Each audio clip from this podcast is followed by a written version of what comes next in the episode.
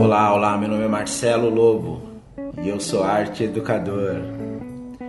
Hoje estou aqui com meu amigo de longa data, Juvenal. Juvenal, Juvenal, quem é você, Juvenal?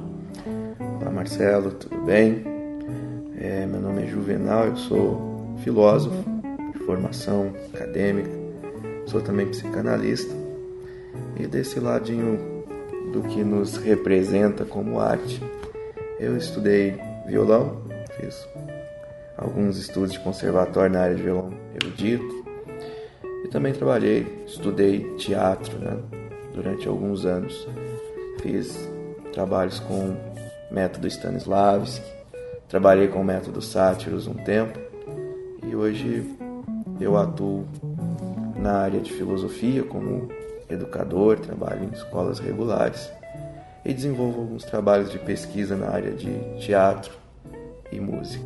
Legal, Juvenal. Então, é, as pessoas sempre ficam falando para mim, né, que eu dou uma viajada brava com um lance de juntar filosofia e arte na mesma, sempre na mesma coisa, né? Eu, eu acho que tem muita, muita coisa parecida e muita coisa que a arte e a filosofia têm em comum.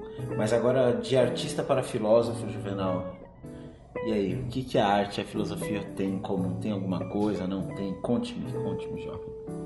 Essa é uma boa pergunta. Quando se pergunta o que a filosofia tem que ver com a arte, talvez a gente esteja incutindo nessa pergunta outras duas. O que não tem arte hoje em dia? O que não tem filosofia também? Ainda que a gente não perceba, essas duas coisas estão presentes na maioria das ações, na maioria das relações, na maioria dos elementos que nós vivenciamos no nosso dia a dia.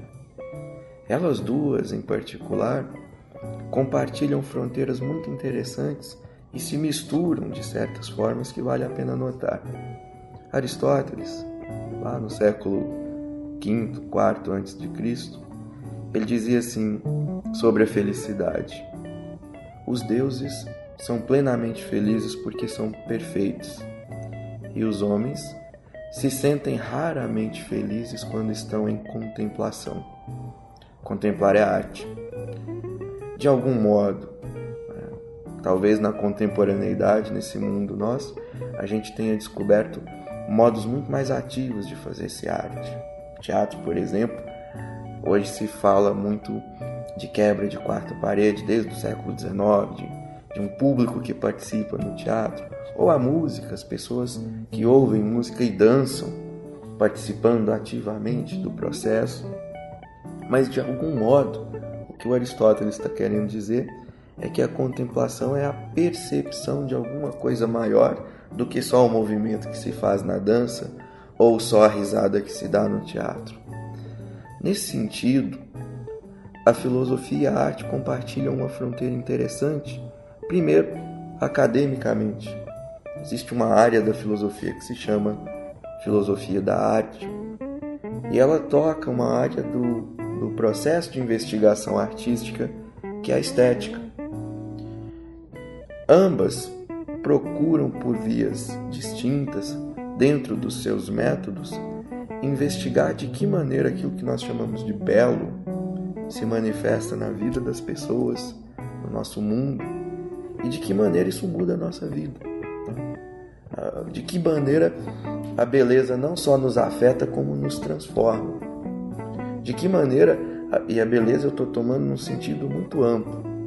Se você pega, por exemplo, um quadro, né, vai lá ver o quadro Guernica do Picasso.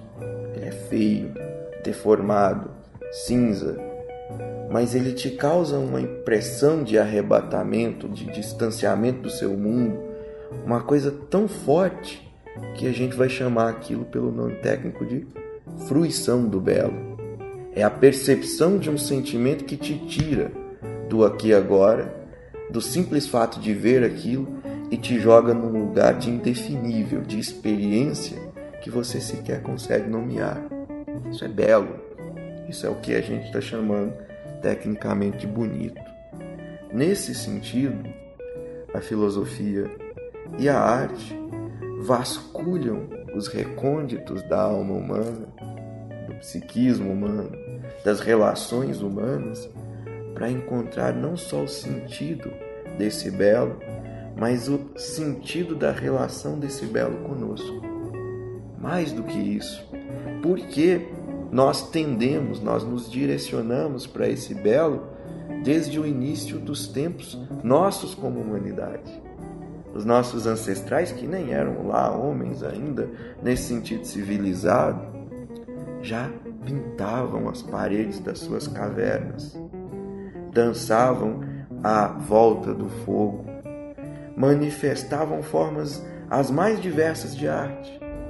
E se a gente for pensar nisso, a gente vai ser obrigado a admitir que investigar arte, investigar a beleza, é investigar a nossa própria humanidade.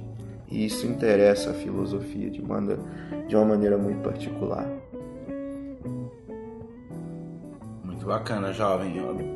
Acho, acho incrível seu ponto de vista. Tem algumas coisas aí, inclusive, que são bases da minha ideia, né? De, de juntar arte com filosofia. Como quando eu penso sempre na, na filosofia para com a arte, da arte para com a filosofia, eu sempre penso num sentido de irmandade, né? de, tem muito a ver no sentido de, de proximidade, principalmente na proximidade do pensamento, porque o filósofo em alguns momentos busca é, a sabedoria de algumas coisas que a arte também está tentando buscar, principalmente quando a gente diz em relação a, ao autoconhecimento, a se conhecer, a se fazer, a conhecer o meio que você vive, a filosofia e a arte tem um pensamento muito parecido.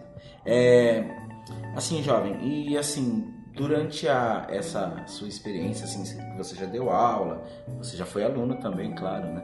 E qual a importância que você vê da arte e educação atualmente para os alunos de hoje em dia.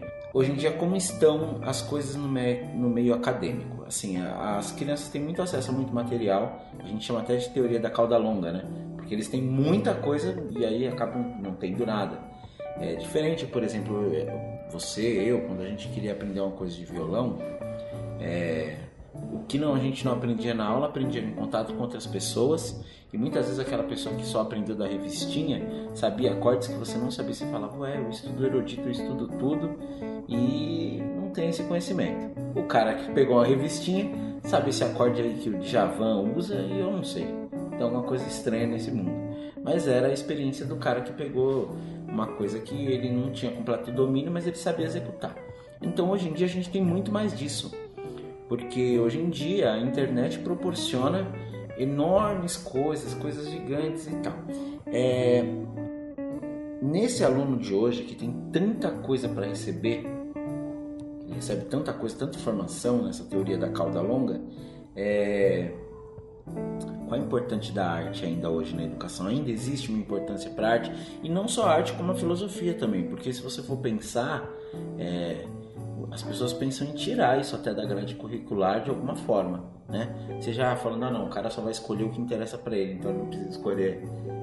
E, é, filosofia, arte, educação física, eu creio que as pessoas querem que estejam com os dias contados. Mas por que isso não pode acontecer? Porque ainda é importante arte na educação, filosofia na educação e essas coisas. Aqui nós temos alguns problemas que a gente precisa relatar quando a gente falar de educação. Mas para isso a gente precisa, talvez primeiro, separar dois níveis de educação. Você tem uma educação chamada de formal, que é aquela que está na escola, que está na faculdade, que está nos cursos técnicos. E a chamada educação informal, que é essa que acontece, por exemplo, aqui, com a gente trocando experiências a respeito de visão de mundo, de sentimento de mundo, né? daquilo que nos interessa como indivíduos humanos. Em sentido lato, em sentido mais amplo, em se falando de educação não formal, em educação informal, a gente vai ter experiências muito interessantes a relatar, mesmo na história, nas nossas vidas. É, por exemplo, Vila Lobos, que aprendeu a tocar violão em roda de choro. Ele não frequentou uma escola, até mesmo porque naquela época no Brasil o violão era um instrumento muito marginalizado. Você não tinha conservatório, você não tinha um curso erudito de violão. Instrumento do gueto, né? Instrumento de gueto, coisa de gente preta, coisa de gente periférica, coisa de gente pobre, coisa de pouca dignidade. Embora naquela época na Europa já se tinha o violão como instrumento acadêmico, tanto que Vila Lobos teve contato com André Segovia, que é um dos maiores violonistas clássicos da história. Deu um coro nele com aquele estudo número 1 um, lá, que o Segovia levou um tempão para entender. Para entender depois de ter dito que o Vila Lobos não era um músico é, decente. Mas em se tratando de educação formal, a gente vive uma estranheza, no, no Brasil principalmente a gente confunde isso desde muito tempo. Educação em sentido quantitativo com educação em sentido qualitativo. Hoje, quando você pensa a educação, principalmente o ensino fundamental 2, o ensino médio, você se preocupa principalmente em pensá-los a serviço de vestibulinhos e vestibulares. Então você tem lá uma lista de coisas que você tem que saber para entrar numa universidade, especialmente as universidades públicas que são mais concorridas. Dá-se a impressão de que para entrar na universidade você precisa ser uma enciclopédia. Olha, você precisa ter conhecimento de português, de língua estrangeira moderna, como inglês ou espanhol, dependendo do vestibular de arte no sentido descritivo, de teoria da arte, de teoria do gosto, no caso literatura, por exemplo. Você precisa ter conhecimentos nas áreas técnicas de matemática e física. Quer dizer, uma quantidade de conteúdos cada vez maior. Se a gente for pensar com calma, as escolas públicas e privadas há 20, 30 anos atrás tinham por dia uma média de 5 aulas de 50 minutos estava aí 20, 25 aulas por semana. Hoje você tem escolas com 45 aulas por semana. E curiosamente, os nossos índices de aprendizado, medidos por é, censos como o PISA, a Prova Brasil, são de igual para pior ao que a gente tinha. Nós não conseguimos melhorar nem áreas básicas como português e matemática mesmo tendo mais aulas. O que significa que o excesso de informação, a quantificação pura, se tornou um problema, porque não é o quanto você ensina em número, mas a qualidade das experiências que você partilha ensinando e aprendendo. Eu dei essa volta toda para falar de arte porque porque a experiência artística ela não é estritamente quantitativa. Embora, quando se fale de ensinar e aprender arte, a gente tem uma série de elementos curriculares, que são técnicos, que são descritivos, que são importantes. Conhecer a história da arte é importante, é claro. Conhecer, por exemplo, em música, elementos de montagem de acorde a partir de harmonia tradicional ou funcional é importante, é claro mas nós partimos de experiências que nos lançam na direção do que é intangível, para que aquilo seja agregado ao indivíduo. E esse intangível é aquilo que não cabe na educação tradicional enquanto quantidade. O que é qualitativo? É aquilo que um aluno vai aprender, vai ter como insight por ele mesmo, que não vai vir como informação de fora, mas vai ser refletido e transformado em conhecimento dentro dele. É o que a gente chama de experiência pessoal com o que é a arte. É quando você pega um violão, põe no seu colo, toca um acorde e aquele acorde mexe com alguma coisa dentro do seu espírito, te faz olhar a vida de um outro jeito.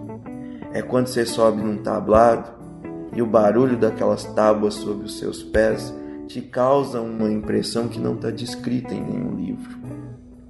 Nesse sentido, a arte nos humaniza. E é isso que há de mais poderoso para a arte dentro de um contexto educacional.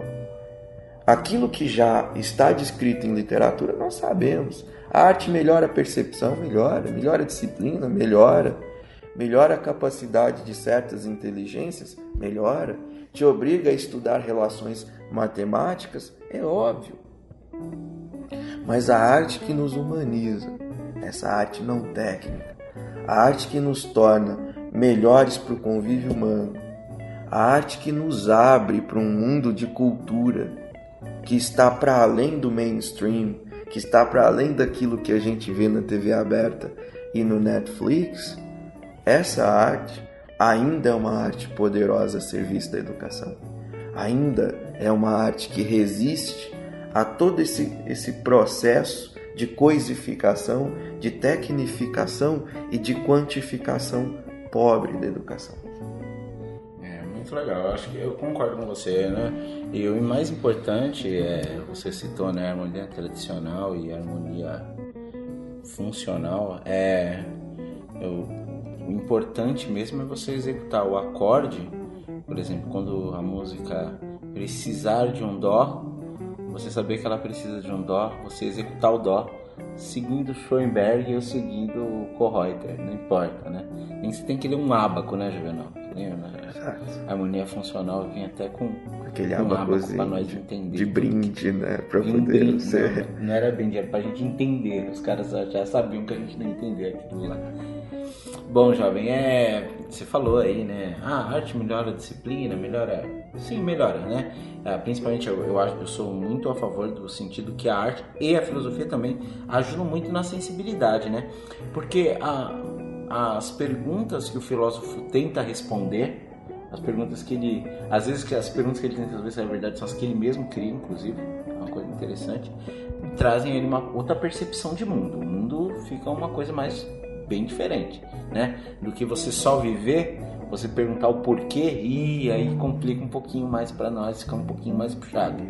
Mas você disse isso, né? E eu, eu e o Juvenal, nós trabalhamos um tempo no mesmo projeto, né? Chamava São Paulo é uma escola e era uma parceria de um, de um lugar onde a gente trabalhava, que chamava Associação Meninos do Toque Tambor. Exato. E apesar de nem eu nem o jovem ser percussionistas, né? Mas eu acho que a gente também mandou bater no tambor lá, hein, jovem? É verdade. Eu tenho certeza que eu andei batendo tambor lá. É, na verdade, tambores não, nós batemos cocos, Coco, assim. nós batemos cabos de vassouras cortados e acho que a experiência essa é uma palavra fundamental em arte. Ao passo que a filosofia causa esse estranhamento que você falou de, de nos colocar numa espiral muito louca, ela faz isso por via de questionamento racional. A arte consegue fazer isso de um outro jeito.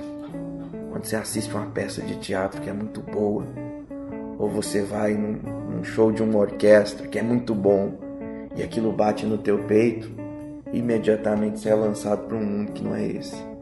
Você sai dali de dentro, senta em qualquer lugar e fica pensando o que está acontecendo comigo.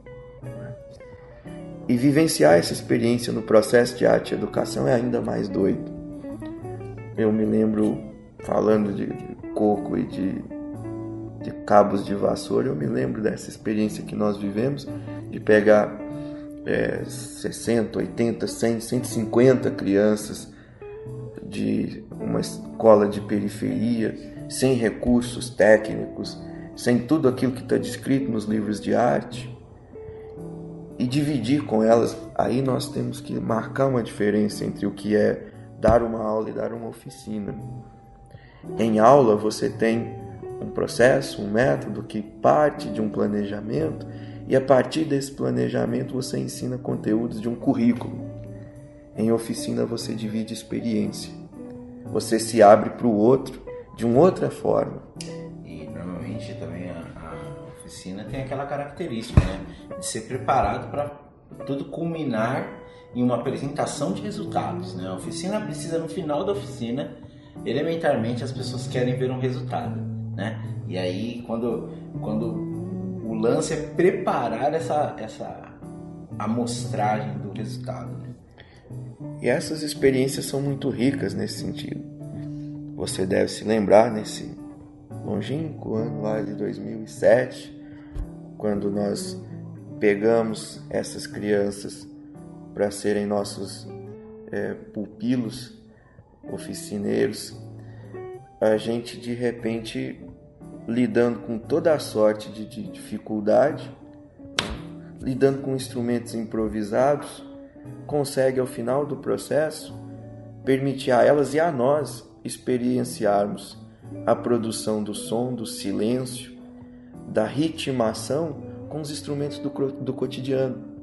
É aquele deslumbre, né? Tá tocando é, um carnaval, uma escola de samba que, que se criou naquela oficina, com casca de coco, com restos de, de paus de vassoura, mas aquilo é suficiente para se perceber que a ritmação se insere no cotidiano e que sim, um pau de vassoura pode ser instrumento para se fazer arte. E não só isso, né? Em relação ao adereço, por exemplo, a nossa, a nossa porta-bandeira usou uma roupa que para fazer divisão a nossa amiga Valkyria fez com bambolês e TNT. A bandeira era feita de TNT, mas era linda, né? Ela tinha muita coisa.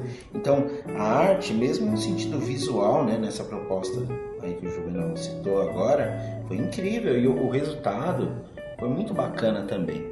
Não é, não é, só isso não. Quando a gente, um pouquinho antes de eu conhecer o Juvenal, a gente teve uma experiência que foi a inauguração de um céu, que foi chamado Céu Azul da Cor do Mar. Lá no Céu Azul da Cor do Mar, é, o céu inaugurou sem nenhum professor. Né? Não tinha professor, já tinha nós, os oficineiros, né? E precisava fazer alguma coisa, porque o prefeito estava pressionando para sair alguma coisa mesmo que a gente não tinha obrigação. Então a gente entrava nas aulas de português, matemática, ciência, geografia, qualquer aula e dava as aulas, não dessas matérias, né, mas fazia alguma coisa no sentido de ter uma apresentação. E eu lembro que a gente decidiu fazer sobre a água, sobre a chuva, porque era um mês muito chuvoso, né, começo do ano. E eu, a Martinha, a Rosiane, Jordan, Cléo e a Adriadne se revezamos lá e fizemos fizemos uma grande apresentação com usando coisas de Nóbrega e tal. Foi, foi, foi incrível. E, e, não foi só uma experiência, né? O Juvenal tá aqui, ele também teve uma experiências mais loucas ainda, né? De preparar a apresentação de um dia para o outro. Você sabe lá o que é preparar uma apresentação de um dia para o outro? É aquilo. Aquilo só pode ser chamado de surreal se preparar um, uma apresentação de duas horas para 500 pessoas com um tempo de 24 horas. E com muitas crianças, só deixando bem claro que não era assim, ah, vamos organizar 10 crianças para fazer um coral e cantar uma música. Não, não era isso. Eram 10, 15 apresentações com 20 crianças, com 30 crianças, com toda sorte de problema, com toda sorte de dificuldade. Aliás, isso nos leva a falar de uma palavra que é mágica em arte, criatividade, inventividade, a capacidade de improvisar. Né? Improvisar não é só você pegar um standard de jazz, fazer aquela base e alguém solar. Improvisar é a capacidade de você ter 24 horas para preparar apresentações, porque o poder público pressiona, porque o secretário de educação está lá, e fazer aquilo sair. Usar, lançar a mão de métodos que não estão escritos lançar a mão de, de, de elementos que estão à sua volta e que você nem sabia que existia. O artista ele é um inventor, ele é um artífice neste sentido, de que ele constrói do nada alguma coisa que vai fazer sentido. Vivi outras experiências também, né? mesmo depois que não trabalhávamos mais juntos. Me lembro em 2011, 12, eu fui convidado para cobrir uma greve. Sempre assim, né? Os artistas são aqueles que vão. Né? São os primeiros a serem cortados dos orçamentos, mas quando as coisas apertam, são os primeiros a serem convocados para taparem buracos. Cobri uma greve no, no céu, céu Aricanduva, ali na, na Zona Leste também. E eu peguei o chamado contraturno, né, o integral 90 crianças misturadas entre 4 a 6 anos e mais 60 entre 9 e 12 anos. Eu tinha 15 dias para ensiná-las música, teatro e montar uma apresentação musical e teatral. A pergunta é: o que fazer? Você tem crianças de 4 anos para montar uma peça de teatro e a preocupação inicial é trocar a fralda delas porque elas ainda usam fraldas, elas ainda não estão é, prontas né, para certas coisas. Criança cagada não é bom para apresentação, só para deixar bem claro e nem para dar aula, né? Atrapalha bastante. Eu sei que nós montamos uma apresentação musical naquele ano e uma apresentação teatral de forma extremamente inventiva. E o mais curioso, a arte quando nos abre, não estou querendo pensar a arte como uma entidade metafísica, mas como processo, vivência. Quando nos abre para essa sensibilidade de perceber o outro, isso é muito bacana. Pegar aqueles meninos e construir uma peça de Natal sobre o Natal na quebrada deles, no mundo que eles vivem, na realidade deles. Puxa, mas o Natal deles tem arma. Não só o Natal deles tem arma. A Páscoa deles tem arma, o Ano Novo deles tem arma, o Dia dos Namorados tem arma, porque a violência está presente no cotidiano deles. E levar isso para o palco não é apenas pensar nessa pobreza de vamos fazer apologia às armas, mas vamos denunciar esse mundo que ninguém vê ou que todo mundo finge que não vê. E nisso a criatividade nos lança na direção de uma coisa que é ainda maior do que só o artifício de fazer, mas a capacidade de nos engajar no mundo que nós estamos. E isso volta a uma pergunta anterior que você me fazia. Qual a importância da arte na educação?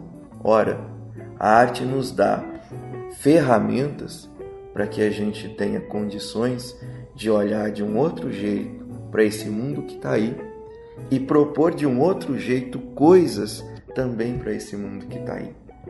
A sensibilidade, a vivência, a convivência nos lança na direção do outro de um jeito muito especial, se nós estamos abertos a isso, se nós somos sensíveis a isso, se nós somos inventivos nessa direção. Essas experiências todas e não só falando em periferia, no que concerne a essa pobreza econômica, mas pensando nesses muitos lugares de classe média, média alta, onde nós já atuamos e a gente encontra outras formas de pobreza. A pobreza cultural, meninos que têm muito dinheiro, que querem aprender violão, mas que têm uma visão de mundo muito pequena e a gente que vem de outra realidade, dividindo artisticamente as nossas visões de mundo e podendo trocar experiências de enriquecimento. Tudo isso, né, é, enquanto experiência, é muito agregador. A gente tem aquela outra experiência também, a gente tem uma experiência importante, que nós somos pessoas que saíram do, do meio da escola pública né, e fomos parar em escolas particulares, né? E aí são duas realidades completamente diferentes, porque assim, é, dentro da escola da escola pública, às vezes a gente tem que levar pouco ou muito ainda do lúdico para dentro da escola, porque a visão das crianças já é muito endurecida. Então, levamos um pouco de lúdico para que elas tenham uma outra visão. Quanto na escola particular, a gente deve levar um pouco da realidade, né? Da, de um mundo que eles não conhecem. Então é uma, é uma, são duas coisas bem diferentes, né? E mais que a gente tem que trabalhar na escola pública, na escola particular, né? Temos que trabalhar de formas diferentes. E nós dois temos essa experiência em comum também, que nós dois saímos de escolas públicas, vamos para na escola particular e aí muda tudo. Exato. A experiência, não só como trabalho, né? Até o primeiro ano do ensino médio eu estudei em escola pública. Fiz o segundo e terceiro anos na escola em uma escola privada. Viver a experiência desse choque de realidade é alguma coisa quase que tangível, indescritível. Você se pergunta o que está acontecendo? Que povo é esse? De que planeta eles vieram? Hoje, trabalhando com meninos de escola privada, eu percebo muito isso. É, a filosofia ela, ela trabalha com um conceito muito interessante que é o conceito de alienação, estar alheio a alguma coisa. De onde vem a palavra alienígena, aquele que vem de fora? E quando a gente fala de alienação, ela não é apenas alienação no sentido da alienação da, da classe média, da classe, mas alienação de modo geral. O menino que está ali, a menina que está ali numa escola de gueto, de periferia, ele é alheio a certas coisas, ao passo que o menino que está aqui numa escola de classe média é alheio a outras coisas.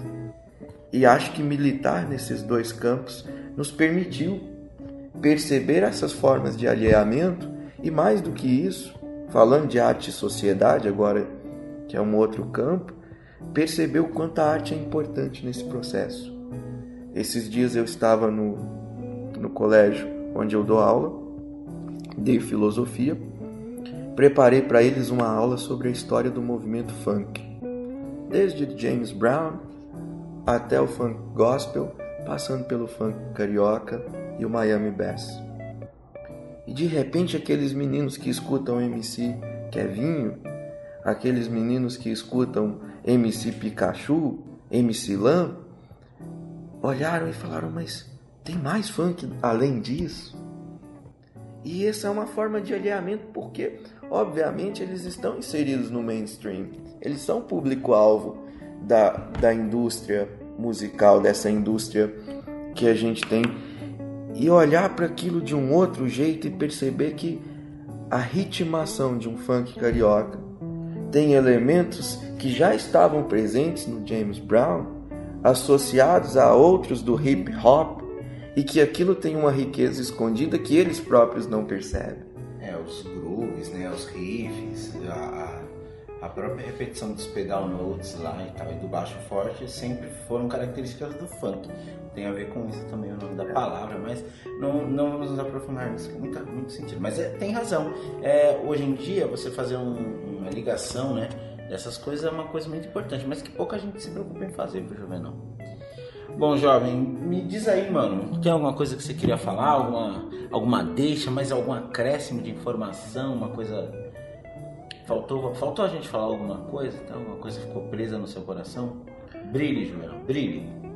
Eu acho que eu só acho importante no, quando a gente finaliza uma conversa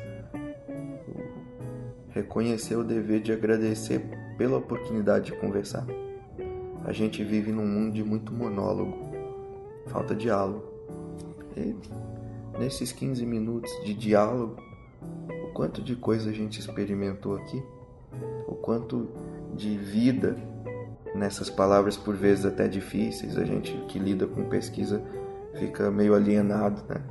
perde vira alienígena dentro do seu próprio lugar, né? Mas conversar é sempre muito bom, dividir experiências e mais do que isso, né? Poder divulgar conversas para outras pessoas. Então, fica meu muito obrigado pelo convite que você me fez e pela e pela conversa que nós tivemos, sempre muito amistosa, muito respeitosa, muito leal.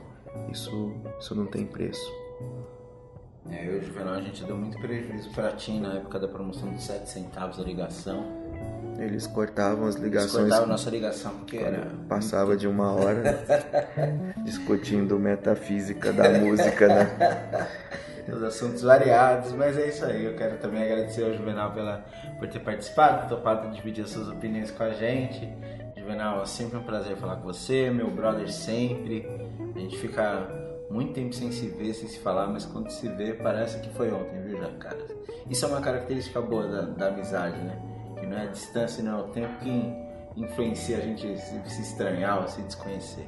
Valeu, jovem, muito obrigado. Muito obrigado. É isso aí, a gente falou com o Juvenal e ele é um cara que muito incrível, eu gosto muito. E no próximo, no próximo podcast teremos novas coisas, novidades e afins. Abraço. Tchau.